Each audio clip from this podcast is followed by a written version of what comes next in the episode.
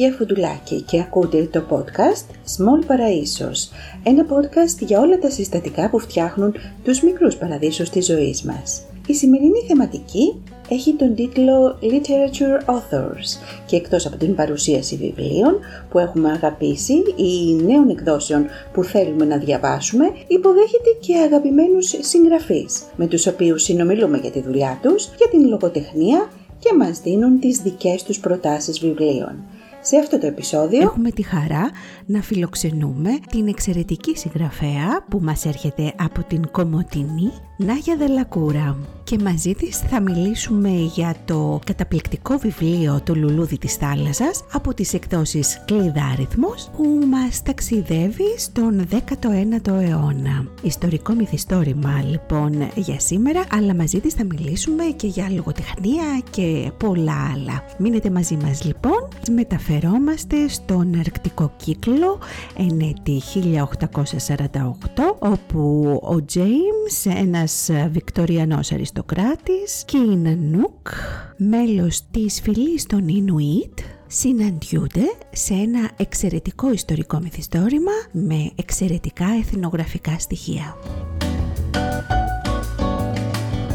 Όπως είπαμε αγαπητές φίλες και φίλοι της ε, εκπομπής Small Παραΐσος, ε, προλόγησα ήδη την ε, σημερινή μας καλεσμένη που είναι η συγγραφέας Νάγια Δαλακούρα, η οποία μεγάλωσε, γεννήθηκε και μεγάλωσε στην Κομωτινή, είναι αρχαιολόγος και δραστηριοποιείται στο χώρο των μουσείων ως επιμελήτρια εκθέσεων και ως μουσιοπαιδαγωγός και νομίζω ο συγγραφικός κόσμος έχει τη χαρά να την αγκαλιάσει. Και εμείς που διαβάζουμε λογοτεχνία το ίδιο με τρία μυθιστορήματα. Ξεκίνησε το 2019 με το λιμάνι των χαμένων γυναικών, πέρασε το 2020 στο βιβλίο Θράσα η μάγισσα της Θράκης και αυτή τη στιγμή το 2022 έρχεται με το λουλούδι της θάλασσας που είναι το βιβλίο που εγώ κρατάω στα χέρια μου αυτή τη στιγμή και που διάβασα και είχα την, την επιθυμία να παρουσιάσουμε σήμερα και το βιβλίο αλλά και τη συγγραφέα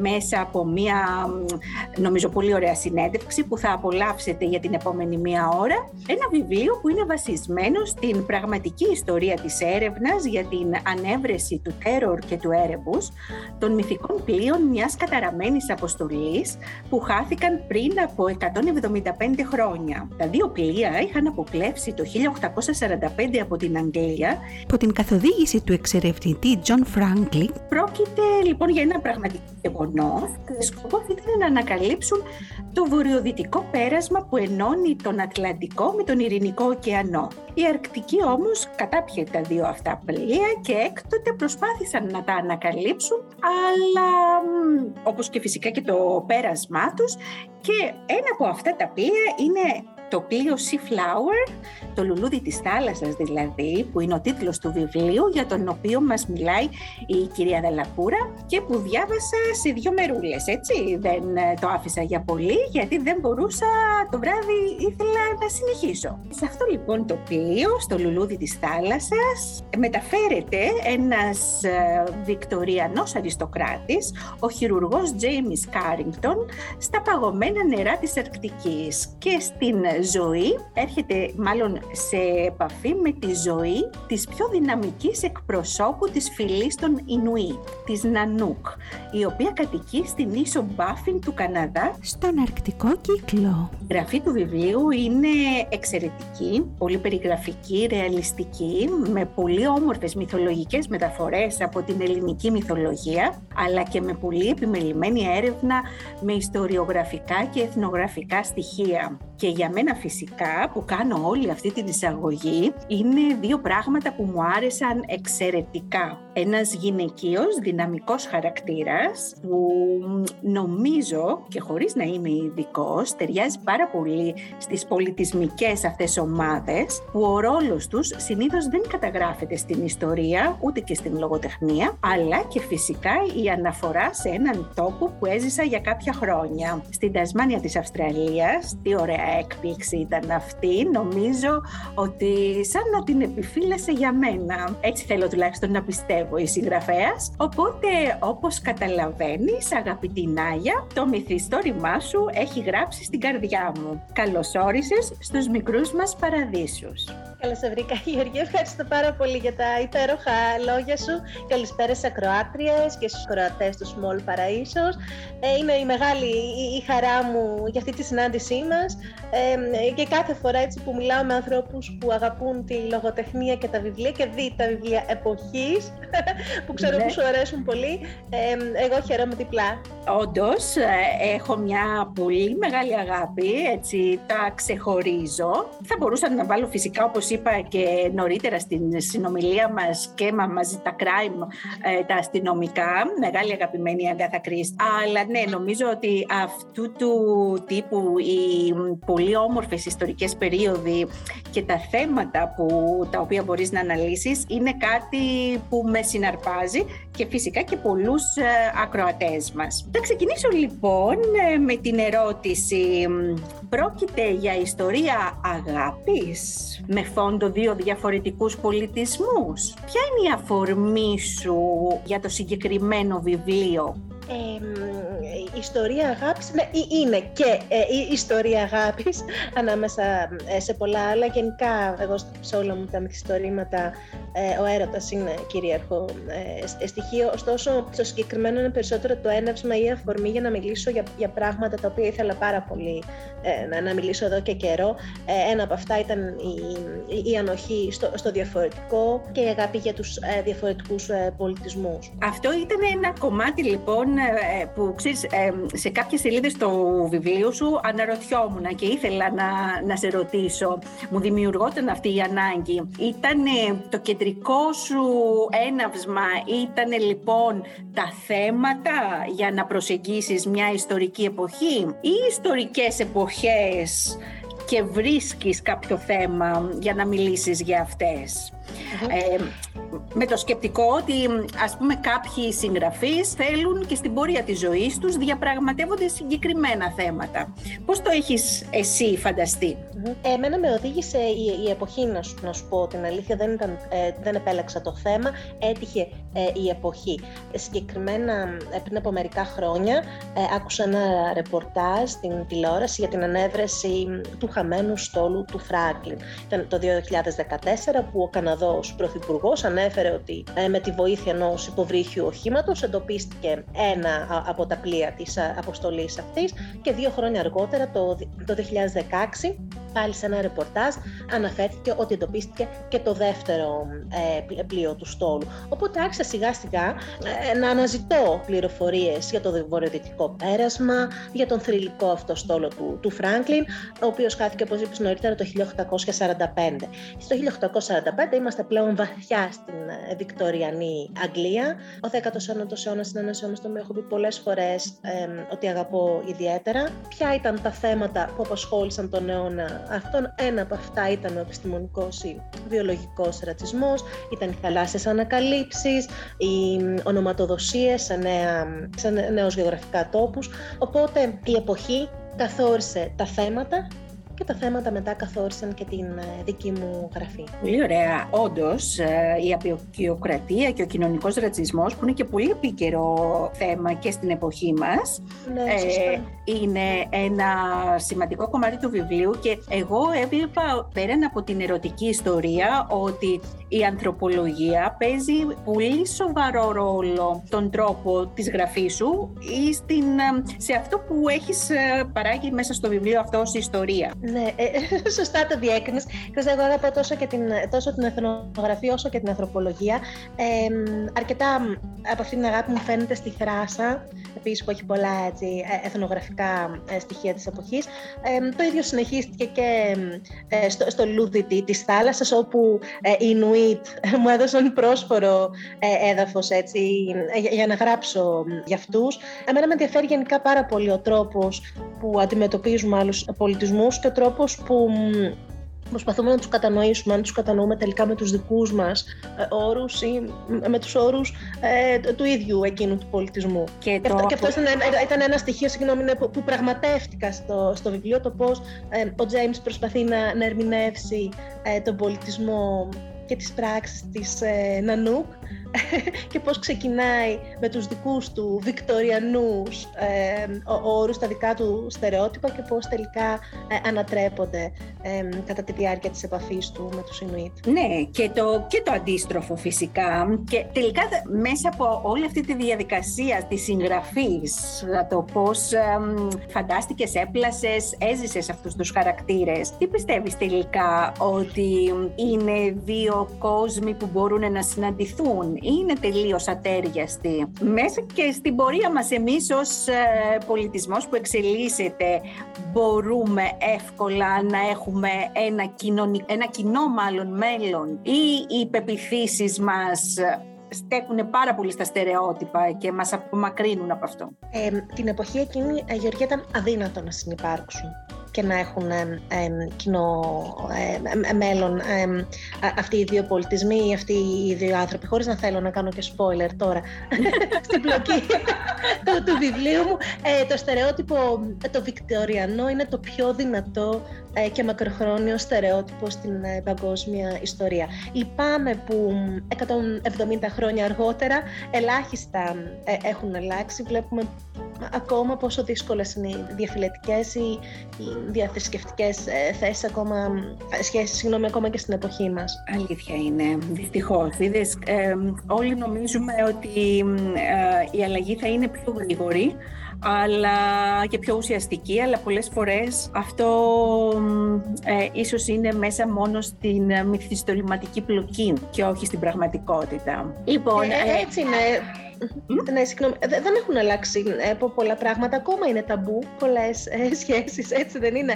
Ακόμα δυσκολευόμαστε να μιλήσουμε για αυτές τις σχέσεις. Θα μας φανούν περίεργες και πόσο μάλιστα να μιλήσουμε για τέτοια δύσκολα θέματα. Και ένα άλλο κομμάτι που εγώ ε, έτσι παρατήρησα στο βιβλίο σε σχέση με το όταν μιλάς για τον James, για αυτόν τον Βικτοριανό αριστοκράτη, ο οποίος κάποια στιγμή συνειδητοποιεί ότι έπρεπε να έχει αυτό το ταξίδι για να απελευθερωθεί έτσι, για να βρει την ελευθερία του από τον δυτικό πολιτισμό. Και εκεί μου ήρθε, ξέρεις, το περίφημο βιβλίο ε, «Πολιτισμός πηγή δυστυχίας». Τελικά χρειαζόμαστε ένα ταξίδι για να μπορέσει κάποιος να απελευθερωθεί από τα στερεότυπα με τα οποία γαλουχείται. Φυσικά, φυσικά. Τα ταξίδια, γι' αυτό λέμε, ανοίγουν τους, τους ορίζοντες, μας κάνουν να ανακαλύπτουμε τους εαυτούς μας, να δούμε το διαφορετικό.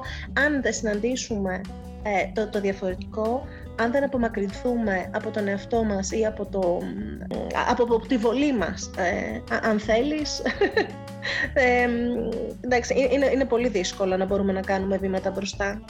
Λοιπόν, εσύ προσωπικά πώς αποφάσισες να ασχοληθείς λοιπόν με τη συγγραφή; Ε... Ξεκινώντας με το γεγονός ότι είσαι αρχαιολόγος, ότι δουλεύεις πάνω στα πολιτισμικά, πολιτιστικά δρόμενα. Για πες μας λοιπόν. Ε, να σου πω ότι ε, ήμουν από πολύ μικρή ηλικία φανατική αναγνώστρια. Δεν ήμουν όμως ε, από αυτούς τους ανθρώπους οι οποίοι έγραφαν μανιωδώς, ημερολόγιο ή, ή γενικά ε, και κείμενα. Ε, κάποια στιγμή ε, άρχισα να ασχολούμαι πιο ενεργά με την, με τη λογοτεχνία όσον αφορά την επαφή με συγγραφή, την παρουσίαση ε, λογοτεχνικών ε, κειμένων. Και κάποια στιγμή ε, μετά από αυτό άρχισα να παρακολουθώ ε, μαθήματα δημιουργικής γραφής σε μια περίοδο έτσι που το είχα πάρα πολύ ανάγκη να κάνω κάτι για τον εαυτό μου. Είχα, ε, ένιωθα ότι είχα φαντασία, ότι είχα πολλά πράγματα ε, μέσα στο μυαλό μου και δεν ήξερα πώς να βάλω τη σκέψη μου σε τάξη. δεν είχα ηρμώσει όσα ήθελα να πω. Οπότε ξεκίνησα αυτά τα, ε, τα σεμινάρια ε, και, και λοιπόν σε αυτά τα, τα, τα σεμινάρια οι υπόλοιποι ε, συμμετέχοντες με παρακίνησαν να γράψουν, μου είπε κάτσε και βάλε τη σκέψη σου εντάξει, κάτσε και γράψε γιατί το έχεις. Οπότε το λιμάνι των χαμένων ε, γυναικών, ε, μάλλον μέρος του, έχει γραφτεί σε αυτά τα σεμινάρια. Έκτοτε δεν σταμάτησα να γράφω, να σου πω. Ε, Γεωργία, ασχολούμαι το ίδιο ενεργά με τη συγγραφή, όσο, την, όσο και με την ανάγνωση, αλλά και παράλληλα και την ε, παρουσίαση ε, βιβλίων. Οπότε η συγγραφή είναι μαθητεία; ε, ε, εννοείς με μαθητεία αν, αν πρέπει να μαθητεύσουμε για τη συγγραφή; Με αυτή την έννοια. Ε, ότι μέσα από τη συγγραφή μαθαίνουμε κι εμείς. Ε, και, και αυτό από όλες τις πλευρές μάλλον μπορείς να το πάρεις ή αν το γεγονός ότι υπάρχουν αυτά τα σεμινάρια και άνθρωποι που θέλουν να δουλέψουν ε, τις ιδέες τους, τη φαντασία τους μπορούν να ασχοληθούν με το αντικείμενο αυτό και να... Εμένα Γεωργία με βοήθησε πάρα πολύ. Το παρακολούθησα αρκετά ε, σεμινάρια. Αφενός είναι ένας τρόπος για να συνεπάρξεις με ανθρώπους οι οποίοι μοιράζονται τα ίδια, τα ίδια ενδιαφέροντα με σένα και αφετέρου ανθρώπους όπως εμένα που είχα όπως είπα, πάρα πολύ φαντασία και δεν ήξερα από πού να ξεκινήσω και αισθανόμουν απελαγωμένη. Πραγματικά με βοήθησε να βάλω σε μια ετάξη αυτά που είχα ε, να πω. Οπότε, ναι, στη δική μου ε, περίπτωση ήταν πάρα πολύ ε, βοηθητικά αυτά τα, τα σεμινάρια. Οπότε είπες ότι το πρώτο σου βιβλίο, λοιπόν, το «Λιμάνι των γυναικών», έχει ξεκινήσει εκεί. Ποιο ήταν, ποιο ήταν το εναρκτήρι, η εναρκτήρια σκέψη για να γράψεις για την Αργεντινή και με θέμα πάλι που εγώ ας πούμε βρίσκω ότι και στα τρία σου βιβλία σχετίζονται με γυναίκες. Έτσι, ένα βασικό κομμάτι είναι ένας γυναικείος χαρακτήρας. Να πω καταρχήν ότι το έναυσμα που με ρώτησες για το λιμάνι των χαμένων γυναικών ήταν μια ιστορία που κουβαλούσα μέσα μου πάρα πολλά χρόνια από ένα μοναχικό ταξίδι που έκανα ως backpacker ε, στην Αργεντινή. Oh, μου ακούγεται εξαιρετικό. Ναι, ήταν μια συγκλονιστική εμπειρία ε, της ζωής μου. Πέρασα πολύ διάστημα μόνο λοιπόν στην Λατινική Αμερική, οπότε όταν επέστρεψα υπήρχε ένα μεγάλο απόθεμα μέσα μου το οποίο ήθελε ε, να, να βγει προς τα έξω και, και κάποια στιγμή όταν ορίμασε και είχα πλέον τα, τα εφόδια, τα συγγραφικά, ε, το έκανα. Ε, εμένα μου αρέσει να γράφω για γυναίκες. Θέλω οι κεντρικές ηρωίδες των μυθιστορημάτων μου να είναι γυναίκες. Ε, θεωρώ ότι η γυναικεία φύση πάρα πολύ ε, δυνατή και όσα γενικά έτσι, ε, συμβαίνουν στις γυναίκες και, και σε αυτόν τον, τον βιολογικό μας κύκλο. Σε αυτά εμένα είναι πράγματα που με, που με συναρπάζουν. Πάρα πολύ ωραίο ε, και ε, πολύ ενδιαφέρον αυτό. Σκέφτομαι ότι φέτος, στη θεματική αυτή που παρουσιάζω στη λογοτεχνία, προσπαθώ τελικά Είπα να το κάνω για τα αστυνομικά μυθιστορήματα, αλλά βλέπω ότι συνειρμικά με πηγαίνει στο να διαλέγω τέτοιου τύπου βιβλία. Με γυναίκες, είτε είναι κοινωνικό μυθιστόρημα, είτε ιστορικό, είτε crime. η ηρωίδα είναι η γυναίκα. Και το συνειδητοποιώ τώρα που το λες, ότι και εγώ κάνω αυτή την επιλογή. Ναι. Έχουμε μεγάλη δύναμη οι γυναίκες. Εμένα μου αρέσει πολύ και, η σχέση τους με τη φύση και, και στα τρία μυθιστορήματά μου προσπαθώ έτσι να την πραγματευτώ αυτή τη σχέση. Ε, Γιατί και στη θράσα είναι. Και στη θράσα πάρα πολύ έντονα και η Ρόζα ε, με, με τις ταγενείς της ε, της Παταγωνίας επίσης υπάρχει πολύ έντονη αυτή η φύση. Μου αρέσουν πάρα πολύ και, και οι Λατίνες συγγραφείς, οι οποίες επίσης είναι πολύ δεμένες με την λαογραφία του τόπου τους, με τις γυναίκες του τόπου τους και με τη σχέση αυτή που έχουν με, με τη φύση. Άρα λοιπόν ουσιαστικά και τα βιβλία σου σε ένα μεγάλο κομμάτι έχουν και ένα βιωματικό στοιχείο. Γιατί είπες ότι και το πρώτο σου βιβλίο σχετίζεται με το ταξίδι σου ε, στην Αργεντινή, αλλά και φαντάζομαι ότι η Θράσα, εξαιτίας του γεγονότος ότι είσαι γέννημα θρέμα της Κομωτινής, γράφεις για τον ε, τρόπο στον οποίο έχεις μεγαλώσει. Ακριβώς. Η θράσα είναι, είναι πολύ βιωματική και αυτή είναι, είναι, είναι ο τόπος μου. Είπα και πολλές φορές ότι, ότι ήθελα να γράψω ε, για τη Θράκη. Ήταν και ένας τρόπος να παρουσιάσεις και την άλλη σου ειδικότητα της αρχαιολογίας; Ε, να την παρουσιάσω, όχι ακριβώς, αλλά, αλλά σίγουρα με βοήθησε ε, Γεωργία πάρα πολύ. Γενικά το, το γεγονός ότι είμαι αρχαιολόγος, μάχημη αρχαιολόγος στο Υπουργείο Πολιτισμού και ότι ε, στην καθημερινότητά μου ασχολούμαι με την, με, με την προσπάθεια μου να, να, να ανασυνθέσω αυτό το, το, ιστορικό παρελθόν. Προφανώς και έχει αντίκτυπα ε, στα μυθιστορήματά μου, τα οποία είναι όλα ε, εποχή όλα ιστορικά. Οπότε μπορεί όντως να έχω ένα προβάδισμα σε σχέση με, με κάποιους άλλους συγγραφείς που γράφουν ιστορικό μυθιστόρημα. Που δεν είναι αρχαιολόγοι. Ε, από εκεί και πέρα δεν σημαίνει ότι, δεν προσπαθώ, ότι δεν χρειάζεται και εγώ να ανατρέξω στα αρχεία, να ερευνήσω, να, να πραγματοποιήσω επιτόπιες αυτοψίες, έτσι, ό,τι κάνουν και οι υπόλοιποι αναγκαστικά το, το, θα το κάνω και εγώ. Απλά ήθελα να πω ότι αναδεικνύεται μέσα ε, από το δεύτερο σου βιβλίο και ένα αρχαιολογικό ενδιαφέρον ε, ενδιαφέρον εννοώ για εμάς τους υπόλοιπους το να γνωρίσουμε κάποια κομμάτια της Κομωτινής ε, που ίσως να μην είναι τόσο γνωστά γενικότερα.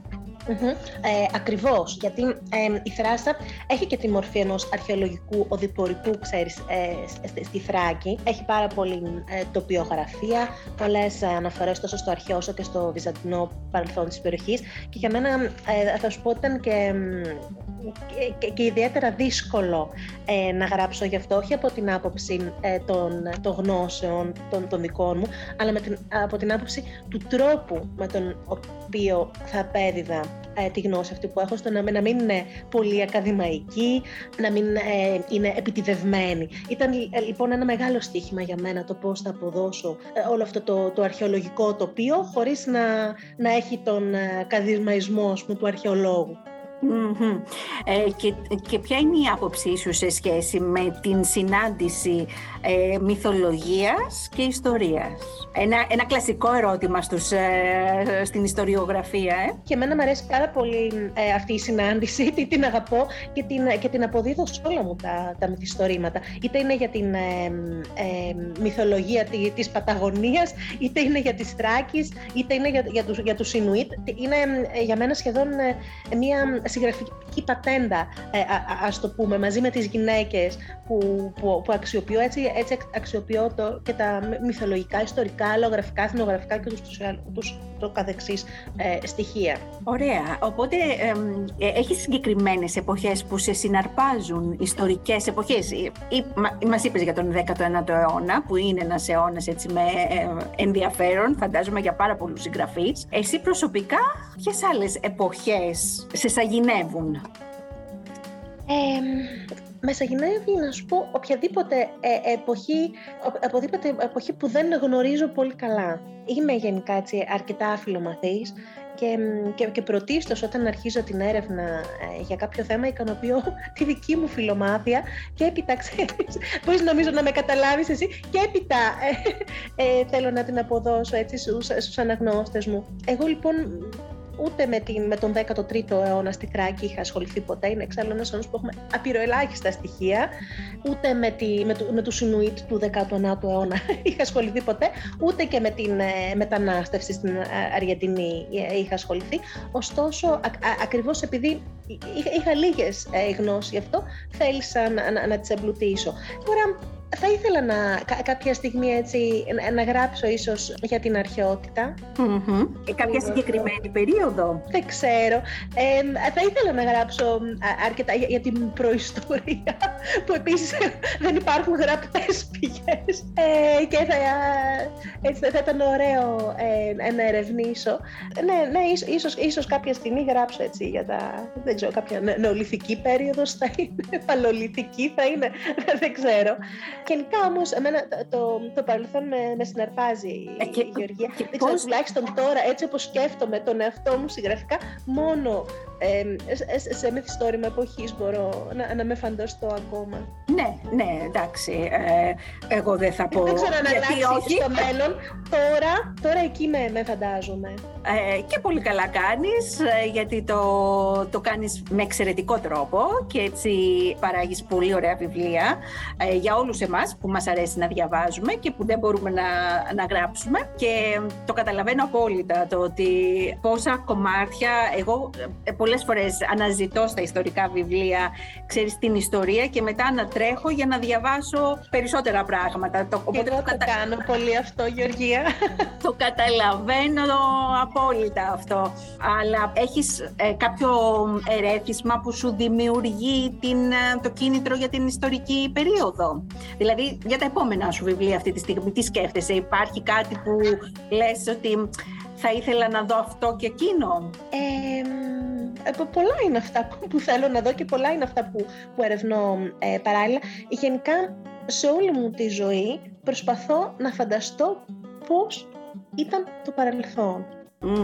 Από τις ε, μυρωδιές και τις γεύσεις μέχρι τι, τις ενδυμασίες, τους, του, τους τρόπους συμπεριφοράς, τα, τα, κτίρια. Γενικά αυτή η ανασύνθεση του παρελθόντος εμένα με μαγεύει, είναι κάτι που σκέφτομαι σχεδόν στην καθημερινότητά μου. Και όλες τις εποχές, έτσι, όχι μόνο για την εποχή ε, την οποία ασχολούμαι. Τώρα, αν, αν με ρωτάς για το ε, τι ε, γράφω αυτή την περίοδο... Με ρωτάω έμεσα. και ρωτάς έμεσα. Θα γράφω κάτι για την Ελλάδα Α πούμε, γεωγραφικά πρώτα, γιατί με ρωτάνε πού θα μας ταξιδέψει πάλι, σε ποια ήπειρο θα μας ταξιδέψει. Ε, επιστρέφω ε, στην Ελλάδα και θα είναι ε, στις αρχές του, του 20ου αιώνα. Θα είναι Α, στις αρχές του 20ου αιώνα. Για τα δικά μου δεδομένα θα είναι αρκετά... Και okay, οπότε 20ος αιώνας για το επόμενο βιβλίο. Εδώ θα είμαστε λοιπόν, να το περιμένουμε και το επόμενο. Και αφού έχουμε διαβάσει φυσικά και τα προηγούμενα, οπότε αγαπητοί ακροατές και ακροάτριες, τρέξτε στις ε, αγαπημένες εκδόσεις Κλειδάριθμος, οι οποίες παρουσιάζουν το έργο της κυρίας Δαλακούρα. Λοιπόν, ε, θέλω όμως να σε ρωτήσω τώρα και για το άλλο κομμάτι σου, το εκπαιδευτικό. Αυτό που σχετίζεται με τους χώρους τους πολιτιστικούς, με τη μουσεία, πώς μπορούν οι χώροι αυτοί να αποτελούν ταυτόχρονα και έναν τρόπο ψυχαγωγίας των ατόμων, αλλά και γνώσης στη σύγχρονη εποχή. Πώς το προσεγγίζετε εσείς εκεί στην Κομωτινή; Εμείς το προσεγγίζουμε ή προσπαθούμε να το προσεγγίζουμε όπως ε, όλοι ε, οι σύγχρονοι, ο, μάλλον όλοι, όλοι οι σύγχρονοι επαγγελματίες ε, των μουσείων. Το μουσείο είναι πρωτίστως ε, εκπαιδευτικό ε, ίδρυμα, ωστόσο πλέον είναι αποδεκτό ότι η γνώση του, του μουσείου πρέπει να μεταδίδεται δια της ψυχαγωγίας όπως πολύ σωστά είπες. Αυτό εμείς εδώ στην Κομωτινή όπως και σε πάρα πολλά άλλα μέρη το πετυχαίνουμε μέσα από τα εκπαιδευτικά προγράμματα ε, τόσο στους αρχαιολογικούς χώρους μας όσο και στα ε, αρχαιολογικά μουσεία μας. Με αυτό λοιπόν εγώ το κομμάτι της μουσιοπαιδαγωγικής ασχολούμαι πάρα πολλά χρόνια ε, ενεργά, περίπου, περίπου 18 χρόνια να σου πω. Και νομίζω ότι έχεις γράψει και κάποιο βιβλίο, έτσι δεν ειναι Ε, ακριβώς. Ε, σχεδιάζω, υλοποιώ και ερμηνεύω ε, τέτοια προγράμματα σε χώρους ε, πολιτισμού, ε, τόσο για σχολικές ομάδες, όσο για, οικογένει, για οικογένειες, αλλά και ειδικές ομάδες κοινού. Ε, έχουν εκδοθεί πολλά ε, έντυπα από το Αρχαιολογικό Μουσείο Κομωτινής και ε, πέρυσι εκδώσαμε με, με τον Σπύρο τον Κιωσέ, ο οποίος είναι καθηγητής δημιουργικής γραφής, ένα εγχειρίδιο με τίτλο «Μεταγράφοντας την τέχνη», μουσεία πινακοθήκες και χώροι πολιτισμικής κληρονομιάς ως τόποι δημιουργικής γραφής από τις εκδόσεις Κλειδάριθμου. Ουσιαστικά πρόκειται για ένα εγχειρίδιο το οποίο απευθύνεται σε γονείς, σε εκπαιδευτικούς αλλά και γενικά σε μεμονωμένους ε, επισκέπτες το οποίο μας δείχνει πως τα εκθέματα σε, σε χώρους πολιτισμού μπορούν να αποτελέσουν ένασμα για, για την παραγωγή δημιουργικού Σε αυτά τα προγράμματα χρησιμοποιείς τη λογοτεχνία; Ναι, σε πάρα πολλά, ιδίως σε αυτά που, που αφορούν τη δημιουργική γραφή πάρα πολύ. Πολλά ποίηματα επίσης χρησιμοποιούνται σε αυτά τα προγράμματα και πάρα πολλά ε, ε, κείμενα, τόσο αρχαία ή βυζαντινά, βυζαντινής λογοτεχνίας, όσο φυσικά και, και νεότερα. Ναι, και γενικά ε, προσπαθώ να συνδέω την άειλη πολιτιστική κληρονομιά με, με, με, τον υλικό πολιτισμό. Να πω κιόλας ότι, ε, γιατί έτσι είναι ωραία πληροφορία, ότι στο Αρχαιολογικό Μουσείο Κομωτινής έχουμε πραγματοποιήσει και δύο πολύ μεγάλες ε, λογοτεχνικές σκηνές Α, για πες μας. Ε, τα προηγούμενα χρόνια, λίγο ο κορονοϊός μας στέρισε την, την τρίτη λογοτεχνική ε, σκηνή, όπου ήρθαν ε, ε, συγγραφείς από όλη τη Θράκη και παρουσιάσαμε και βιβλία και κάναμε έτσι αναγνώσεις ε, και στον κήπο του μουσείου και μέσα στην, ε, στην έκθεση. Ήταν, ήταν, ήταν πολύ ωραία στιγμή. Εγώ σκέφτομαι ότι τα βιβλία ειδικά με ιστορικό υπόβαθρο θα μπορούσαν να χρησιμοποιηθούν ε, και πέραν από τη δημιουργική γραφή από τέτοιου τύπου σεμινάρια το να μιλήσεις, να φέρεις μάλλον πιο κοντά ίσως τα παιδιά και στη λογοτεχνία, αλλά και στο υλικό αντικείμενο που είναι ε, η απόρρια τέλος πάντων του πολιτισμού. Και πραγματικά αναρωτιέμαι, γιατί το έχω δει στο εξωτερικό να γίνεται, ε, δεν ξέρω τι συμβαίνει εδώ στην Ελλάδα και νομίζω ότι είσαι κατάλληλη να μας πεις. Ναι. Ε, νομίζω ότι το, χρησιμοποιούν πάρα πολύ πλέον ε, αυτή η σχέση της, της λογοτεχνίας με, την, ε, με, με, τη γνώση του, του παρελθόντος ή την αγάπη γι' αυτό πλέον χρησιμοποιείται κατά κόρον ιδίως ε, στα μουσεία. Εξάλλου και πάρα πολλά ε, και, και τα παιδικά βιβλία ξέρεις, πλέον που αφορούν τον κόσμο του μουσείου, γενικά τον υλικό πολιτισμό του, του παρελθόντος. Εγώ σου είπα και νωρίτερα πάρα πολύ το, το χρησιμοποιώ και στις μουσιοπαιδαγωγικές δράσεις και στις εκδηλώσεις μας, ακόμα και στους ε, πολιτιστικούς ε, περιπάτους που έχω κάνει ξέρεις, στο κάστρο της Κομωτινής. Εγώ έχω διαβάσει αποσπάσματα της θράσας, ώστε να μπορέσουν οι επισκέπτες να, να, να βιώσουν το κάστρο της Κομωτινής, ε, ξέρεις, πριν από 800 χρόνια. Α, μπράβο, μπράβο. Αυτό, ναι, ναι, ναι. αυτό νομίζω ότι είναι ξέρεις, και αυτό που είχα στο μυαλό μου και ναι. αυτό που πραγματικά κάνει μια διαφορά σε σχέση με το τι, το τι ξέρουμε και κάνουμε μέχρι τώρα. Mm. Αλλιώς μπορεί να το βιώσει. Οι, έτσι, οι σύγχρονοι ε, επισκέπτες ε, θέλουν μια ολιστική προσέγγιση του πολιτισμού του παρελθόντος και είναι και πολύ απαιτητική πλέον. Χαίρομαι που χρησιμοποιούνται και καινούρια βιβλία, καινούρια ε, σύγχρονη λογοτεχνία που είναι μέσα στα πλαίσια αυτών που μπορούν να καταλάβουν και οι αναγνώστες. ακριβώς έτσι είναι και, και σου λέω, νομίζω ότι, ότι και σε όλη την Ελλάδα έχουν αρχίσει πλέον και το αντιλαμβάνονται αυτό οι άνθρωποι των, των μουσείων. Πάρα πολύ ωραία. Λοιπόν, ε, φτάνοντας στο τέλος αυτής της ε, συζήτησης για το πολύ όμορφο βιβλίο που δεν ξέρω αν σας είπα αγαπητοί ακροατές, έχει ένα εξαιρετικό εξώφυλλο που είναι πάρα πολύ σημαντικό, το είπαμε μου φαίνεται, αλλά θα το ξαναπώ γιατί θεωρώ ότι τα τελευταία χρόνια, ε, επειδή ζούσα και στο εξωτερικό και το παρακολουθούσα αυτό, παίζει πολύ μεγάλο ρόλο ένα ωραίο εξώφυλλο. Θα μου πεις είναι αυτό το γνωστό ότι δεν κρίνεις ένα βιβλίο από το εξώφυλλό του, έτσι. Αλλά το θέμα είναι ότι είναι σαν να συνδέεται η ιστορία με αυτό που παρουσιάζεται έτσι σαν μια πρώτη εικόνα. Δηλαδή, εγώ αυτό το συνέστημα, διαβάζοντας το βιβλίο σου φυσικά και ξανακοιτώντας το εξώφυλλο, μπορούσα πια να το, να το εκλάβω με, με, με, με έκανε να αισθάνομαι πάρα πολύ ωραία. Δεν ξέρω πώς το βλέπεις εσύ αυτό. Χαίρομαι, χαίρομαι που το αναφέρεις αυτό, Γεωργία. Εντάξει, προ, προφανώς το, το περιεχόμενο είναι αυτό που, που έχει σημασία. Ωστόσο, το εξώφυλλο είναι και αυτό μία μορφή τέχνης. Έτσι, υπάρχει τέχνη του, του εξωφύλου. Ε, και, και εγώ το αγαπώ αυτό το, το εξώφυλλο, να σου πω την αλήθεια. Από την πρώτη στιγμή που το είδα, και εγώ και οι άνθρωποι του κλειδάριθμου δεν είχαμε αμφιβολία ότι αυτό θα είναι το εξώφυλλο του νέου βιβλίου μου. Ταιριάζει πάρα πολύ. Έτσι, εμένα μου θύμισε και, και λίγο τα, τα μυθιστορήματα του Ιουλίου Βέρν και όλο αυτό το vintage και που έχει ο 19ο αιώνας. Ναι, ναι, και συμφωνώ.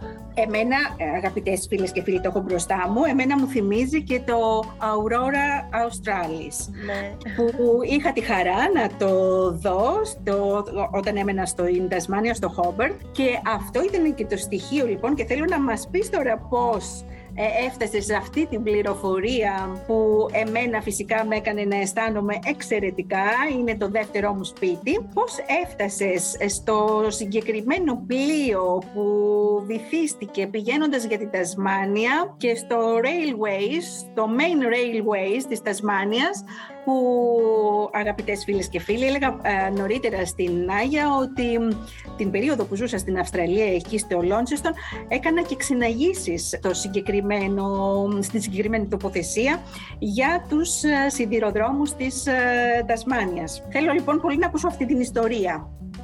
Αυτή, αυτή η ιστορία έχει να κάνει με αυτό που είπαμε στην αρχή ότι η εποχή ε, βγάζει τα, τα θέματα.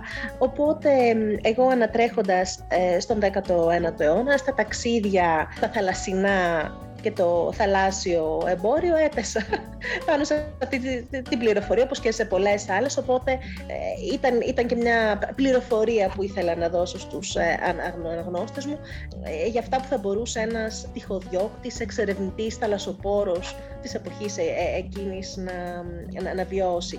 Ε, αντίστοιχα η Αυστραλία έτσι που, που αναφέρεται, μιας και είναι μέρη που αγαπάς εσύ πολύ όπως, όπως και εγώ, προέκυψε πάλι ε, δια της τόπου απαγωγής, ε, μεγάλη απικία των, των Άγγλων, επίσης ε, βασανισμένοι οι ηθαγενείς, οι αβορήγινες ε, της Αυστραλίας από τους ε, Λευκούς, βορράς νότος, μία ιστορία όλα.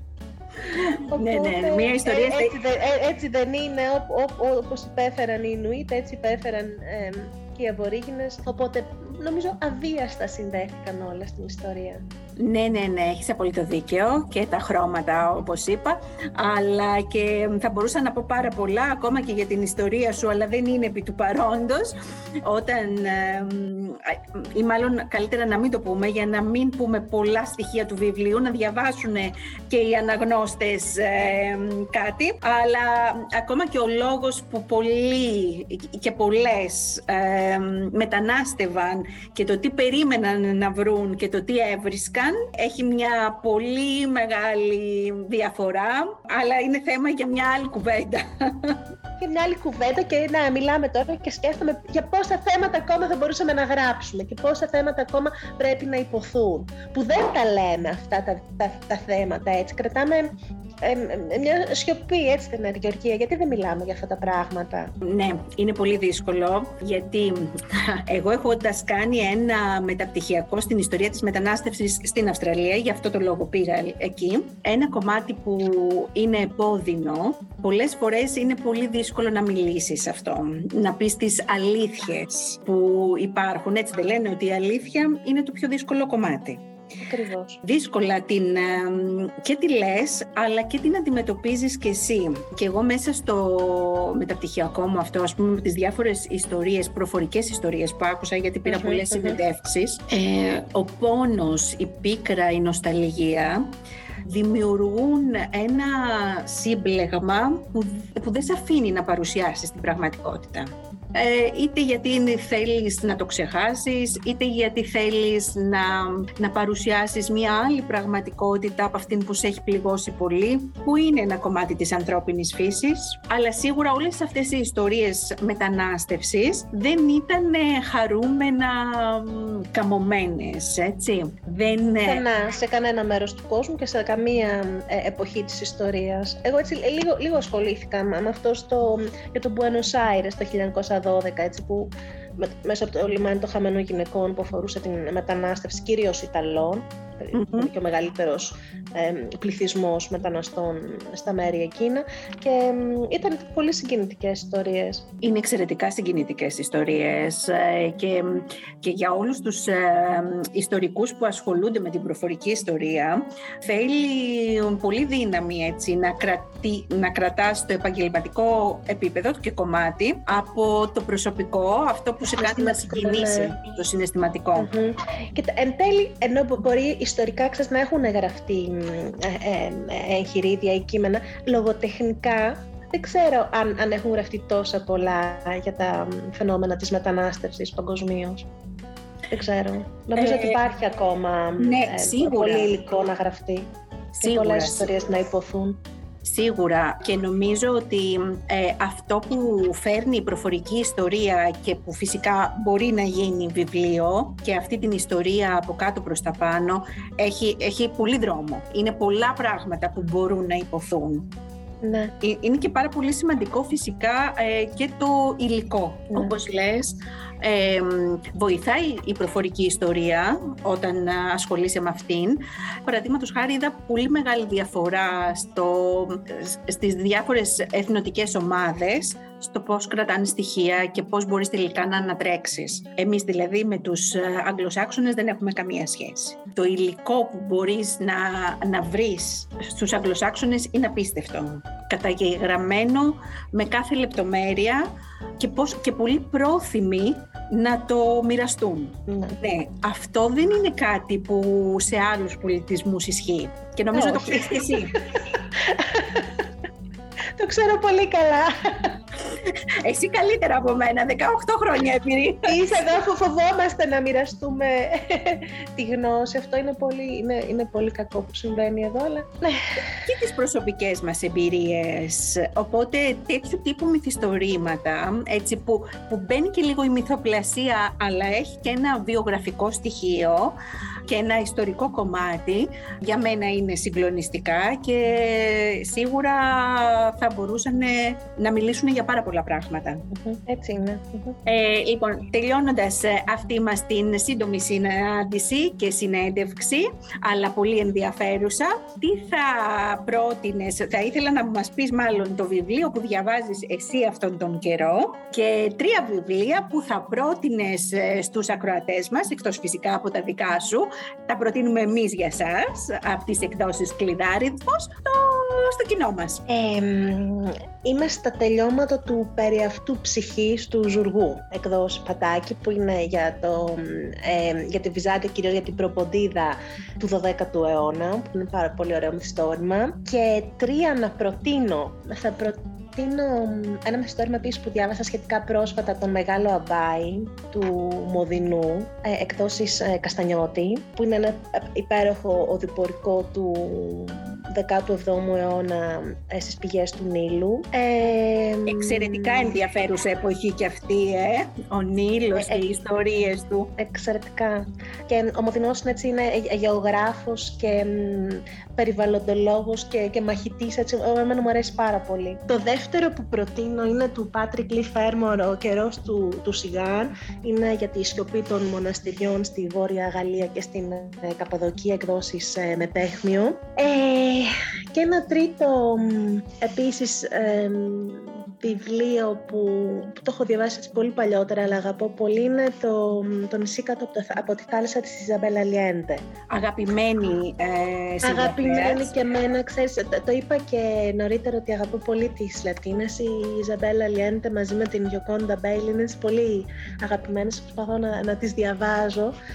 Ε, αυτά, αυτά τα τρία θα έλεγα. Ωραία, τέλεια. Λοιπόν, ε, προστρέξτε στα βιβλιοπωλεία, αγαπητές φίλες και φίλοι. Ε, αυτές είναι οι προτάσεις από την ε, αγαπημένη συγγραφέα Νάγια Δαλακούρα, την οποία ευχαριστούμε πάρα πολύ που ήταν σήμερα μαζί μας για να μιλήσουμε για τα βιβλία γενικότερα, για τη λογοτεχνία, αλλά και για το δικό της εξαιρετικό βιβλίο, το «Λουλούδι της θάλασσας». Μιας ευχαριστώ πάρα πολύ. Τι, την απόλαυσα τη, τη συζήτηση μαζί σου. Νομίζω θα μπορούσαμε να συζητάμε άλλες πέντε ώρες για τα βιβλία και την ιστορία και ιστορίες ε, ανθρώπων και μετανάστευσης και τα ταξιδιών είναι πραγματικότητα και πάντα όταν έχω έτσι εξαιρετικούς καλεσμένους λέω ότι δεν μου φτάνουν οι ώρες, θα έπρεπε να είχα πολλές εκπομπές, πολλές ώρες στην εκπομπή, αλλά θα προσπαθώ να βρίσκω ευκαιρίες να επανέρχομαι. Θέλει, μακάρι να, να ξανανταμώσουμε. Σε ευχαριστούμε πάρα πολύ. Εγώ ευχαριστώ. Ακούσατε το podcast Small Παραΐσος με την Γεωργία Φουντουλάκη. Ένα podcast για τους μικρούς παραδείσους της ζωής μας. Ακολουθήστε μας στις πλατφόρμες Spotify, Google Podcast και Anchor και στα social media της εκπομπής μας για να μην χάνετε τα καινούργια επεισόδια μας. Γεια σας!